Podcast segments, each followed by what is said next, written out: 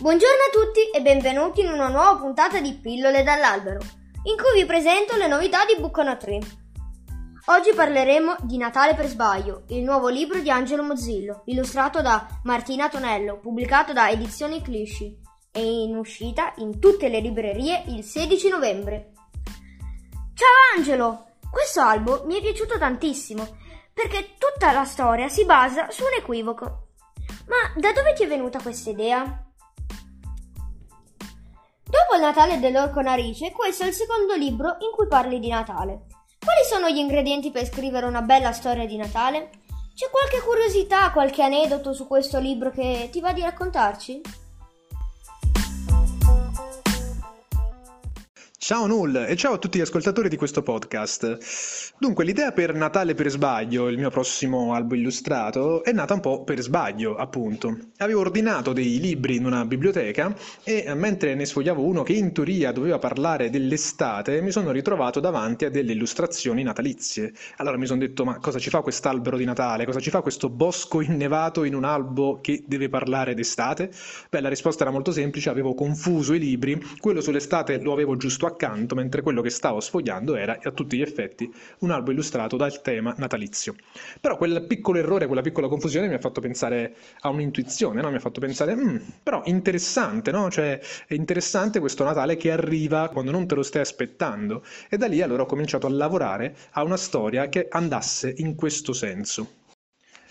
Di cosa parla questo libro? Allora, per via di un segnale che viene male interpretato, un segnale luminoso, nell'antica foresta del nord tutti gli animali che abitano questa foresta cominciano a pensare che sta arrivando Natale e di conseguenza cominciano ad organizzarsi per il Natale.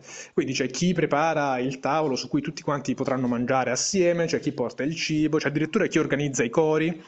L'unico che non fa parte di questa organizzazione, l'unico che se ne sta per conto suo e non si è neanche accorto del segnale luminoso, è il lupo, a cui è successo qualcosa di evidentemente triste, visto che se ne sta per conto suo, è malinconico, talmente malinconico appunto da non essere nemmeno riuscito ad accorgersi di quel segnale luminoso che tutti quanti hanno scambiato per l'inizio del Natale. Allora il compito poi dei, degli abitanti dell'antica foresta del nord sarà quello di riuscire a coinvolgere anche il lupo nei festeggiamenti, che poi è la cosa bella del Natale, no? quello di riuscire poi non solo ad essere felici, ad essere speranzosi, ad avere quel segnale di speranza, ma poi riuscire a portare questa speranza anche a chi per dei problemi che possono essere più o meno momentanei non ha gli strumenti per riuscire poi a leggere quel segnale luminoso che ci fa capire che è arrivato il Natale. Sappiamo infatti che il Natale è una data, no? Il Natale è il 25 dicembre, però sappiamo anche tutti che il Natale è anche una sorta di stato d'animo. Uh, è il momento dell'anno in cui si dice che siamo tutti più buoni, in cui in genere siamo più portati ad ascoltare gli altri. Uh, è il momento dell'anno in cui siamo più aperti allo stare insieme, no? E quindi in questo senso sarebbe bello se ci fossero più Natali durante l'anno. Il mio libro parla un po' di questo. Ammetto che a me le storie di Natale piacciono tutte, sia quelle divertenti da spisciarsi dal ridere, sia quelle invece più commoventi. Come hai già citato, Null, io ho scritto già una storia natalizia, in realtà ne ho scritte tantissime, ma ce n'è un libro in particolare che ho scritto un paio di anni fa, che era Il Natale dell'Orco Narice, e che era totalmente diverso dalla storia che racconto quest'anno. In quel caso, appunto, era una storia tutta da ridere, una storia in rima, tra l'altro, una filastrocca, ambientata nel paese degli orchi, dove il Natale si festeggia in modo tutto folle, e cioè invece di festeggiarlo come facciamo noi con l'albero di Natale, con i presepi, eccetera, eccetera, lì si festeggia dando una coppa a chi ha la casa più brutta. E quindi cosa succede? Che nei mesi precedenti al Natale tutti gli abitanti del paese degli orchi provano ad imbruttirsi da soli le proprie case, in modo tale che chi riesce ad avere la casa più brutta può conquistare poi la coppa. Quindi era una storia veramente tutta molto da ridere, aiutata poi dalle illustrazioni grottesche della bravissima Alice Piaggio.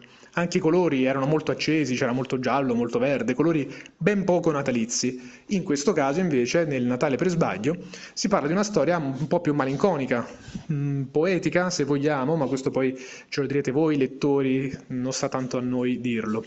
Le illustrazioni qui sono anche più cupe, più notturne e sono disegnate dalla bravissima Martina Tonello, che secondo me ha fatto un lavoro eccezionale. A me questo libro piace molto, ma ovviamente aspetto i vostri commenti per sapere effettivamente cosa ne pensate.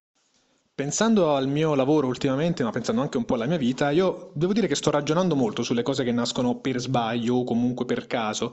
Sono quelle cose che a saperle riconoscere ci svoltano un po' la giornata, ci regalano un attimo di gioia, di felicità, di serenità.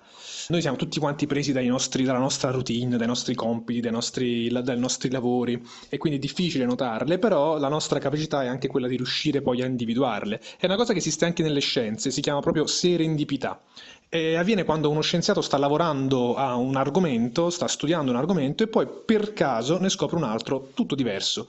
Forse l'esempio più classico è quello di Newton, che la leggenda vuole stava ragionando sui suoi problemi scientifici sotto un albero di mele, una mela gli cade in testa e lui, grazie a quella mela, scopre la forza di gravità.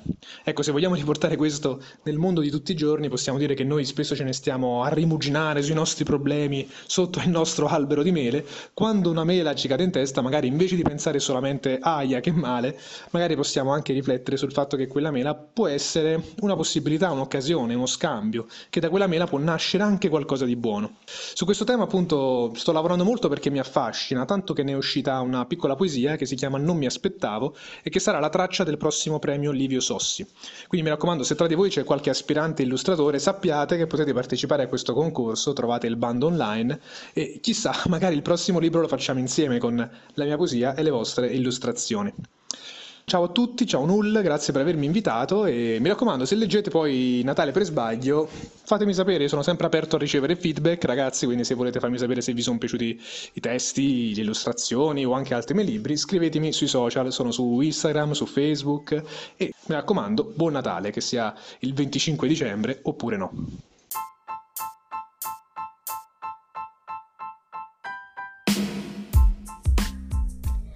Ringrazio Angelo per essere stato con noi e per averci regalato qualche pillola su questo albo. Ora vi lascio tre motivi per cui comprare questo libro. 1. Le illustrazioni rapiscono grandi e piccoli. 2. Dagli errori possono nascere cose bellissime, perché a volte basta una luce perché tutto diventi più magico. 3. Con gli amici giusti ogni giorno può diventare Natale. Vi ricordo che potete seguirmi anche sul mio canale YouTube in libreria con Null Booktuber e sulla mia pagina Facebook in libreria con Null. Vi aspetto al prossimo podcast. Arrivederci!